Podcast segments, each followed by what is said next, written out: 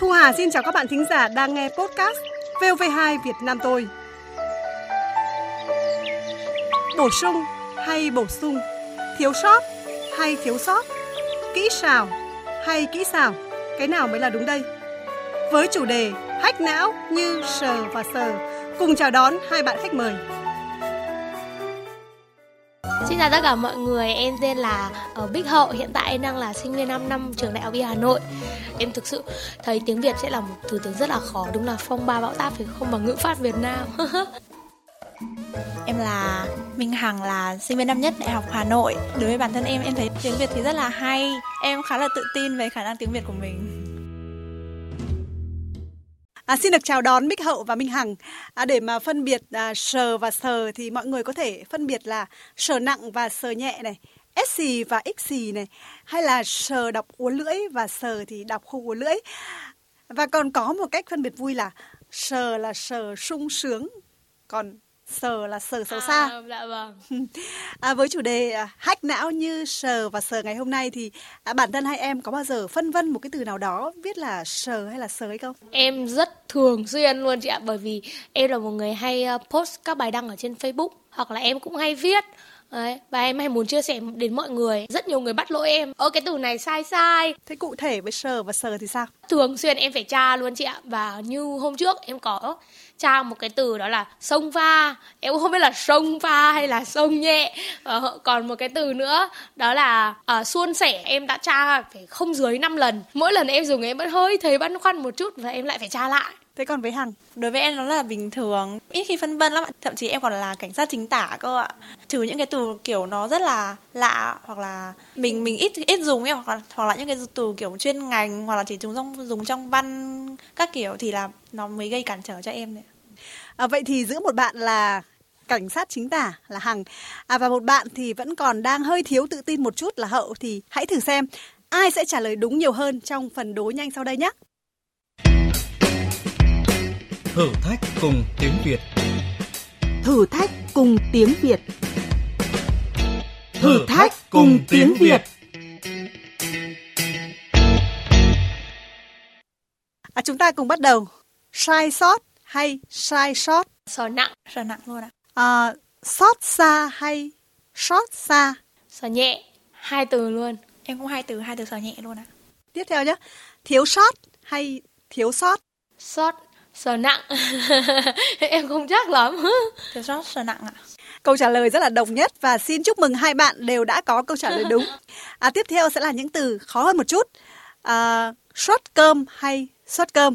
Sót cơm Em nghĩ là sờ nhẹ Em nghĩ là sờ nặng, suất cơm.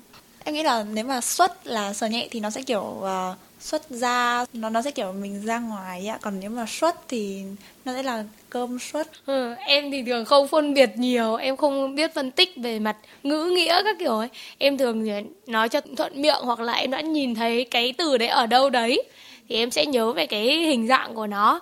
Thế nên là em ờ, em mang máng trong đầu này như em từng nhìn thấy suất cơm là sò nhẹ sao thế này em chọn sò nhẹ. À, những câu trả lời đã có sự khác nhau rồi đây.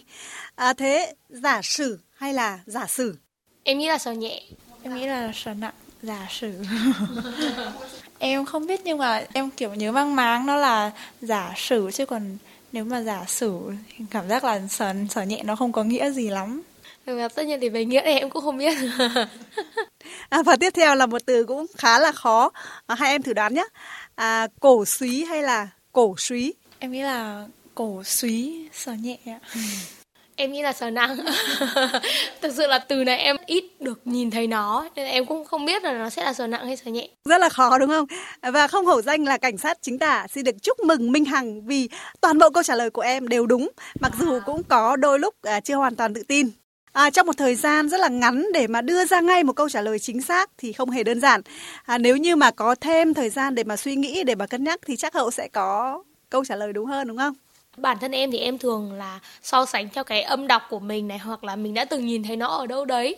Thế chính vì thế nên là mọi thứ nó cứ là phụ thuộc vào cái trí nhớ của bản thân nên là sẽ mông lung và mang máng thì cái này đúng là không thể tránh khỏi quả thật là phân biệt sờ nặng hay là sờ nhẹ là một cái điều không đơn giản. À, theo các chuyên gia ngôn ngữ thì phân biệt sờ và sờ thì không có quy luật riêng và cách sửa lỗi duy nhất là nắm nghĩa của từ này, rèn luyện trí nhớ bằng cách là đọc nhiều và viết nhiều. À, tuy vậy cũng có một số cách phân biệt như sau. Hóa ra là thế. Hóa ra là thế. Hóa ra là thế.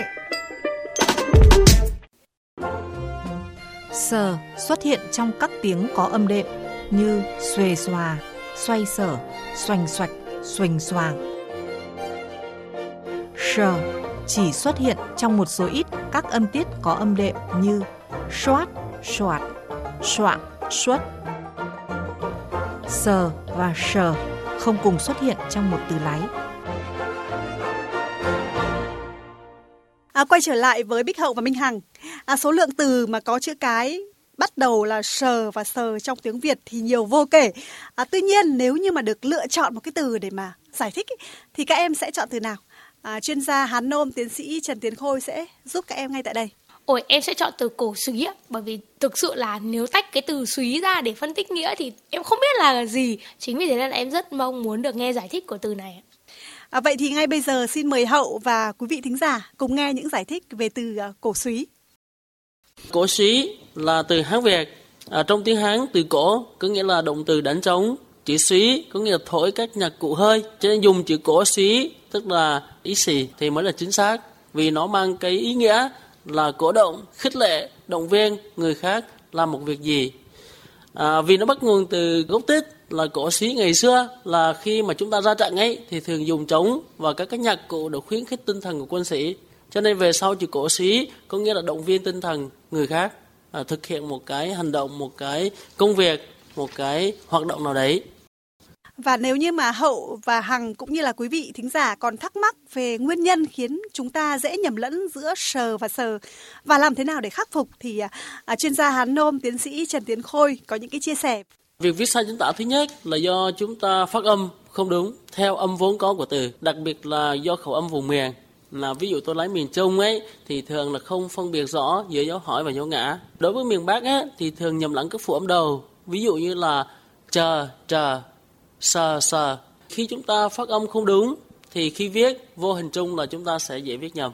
À, nguyên nhân thứ hai mà quan trọng hơn đấy là mọi người khi dùng văn tự lại không hiểu rõ cái nghĩa của từ đặc biệt là từ Hán Việt. Để khắc phục cái tình trạng này thì chúng ta cần chú ý, đương nhiên là qua nhiều kênh thông tin, chúng ta đọc, chúng ta viết, chúng ta phải chú ý thận trọng. Cái quan trọng nữa để khắc phục về cái chính tả là chúng ta phải viết âm đúng theo âm vốn có của từ. Đối với những từ Hán Việt, nếu chúng ta không rõ nghĩa thì tra từ điển là cũng biện pháp để giúp chúng ta sử dụng chính xác từ đặc biệt là chúng ta ghi nhớ từ có ấn tượng về từ về ngữ nghĩa của từ một cách chắc chắn hơn với em thì thực sự đây cũng là một cái ờ, tip rất là hữu ích cho em nha. Tất nhiên thì tìm hiểu vẫn sẽ tốt hơn. Em kiểu là người cầu toàn, em mà nhắn tin mà có những cái từ mà em không biết là em sẽ phải đi tra chứ. Em sẽ không thể để mình bị sai chính tả hay như nào đấy. Nhắn tin các kiểu mà sai chính tả thì ngại lắm mà. Quê đúng không? thực sự đối với em là nó rất quan trọng thứ nhất là để cho em không bị quê trước bạn bè em và thứ hai thì thực ra các bạn trẻ có một cái câu vui là mọi lý lẽ trở nên vô nghĩa khi mà bạn sai chính tả nó là như thế có một số từ ấy khi mà sai thì không sao nhưng có rất nhiều từ khi nếu mình chỉ cần sai x gì s gì ở một vài vị trí thôi thì có thể thay đổi nghĩa của cả cái câu đấy và nó có thể ảnh hưởng đến cái ý đồ của mình cái ờ, ngụ ý của mình trong câu đấy nữa nên là anh nghĩ mình phải thực sự cần phân biệt nó Ừ. À, dù sờ và sờ thì phát âm khá giống nhau nên là dễ khiến cho nhiều người nhầm lẫn khi mà viết. À, tuy nhiên nếu mà sử dụng sai thì sẽ mất đi vẻ đẹp của tiếng Việt. Và như Hậu cũng vừa chia sẻ, nó cũng khiến cho người nghe, người đọc không hiểu được chính xác ý của bạn. Vì vậy, sử dụng thật chuẩn xác là điều rất là cần thiết. À, một lần nữa cảm ơn Bích Hậu và Minh Hằng. Đến đây podcast VOV2 Việt Nam tôi xin được tạm dừng. Xin chào và cảm ơn các bạn đã lắng nghe.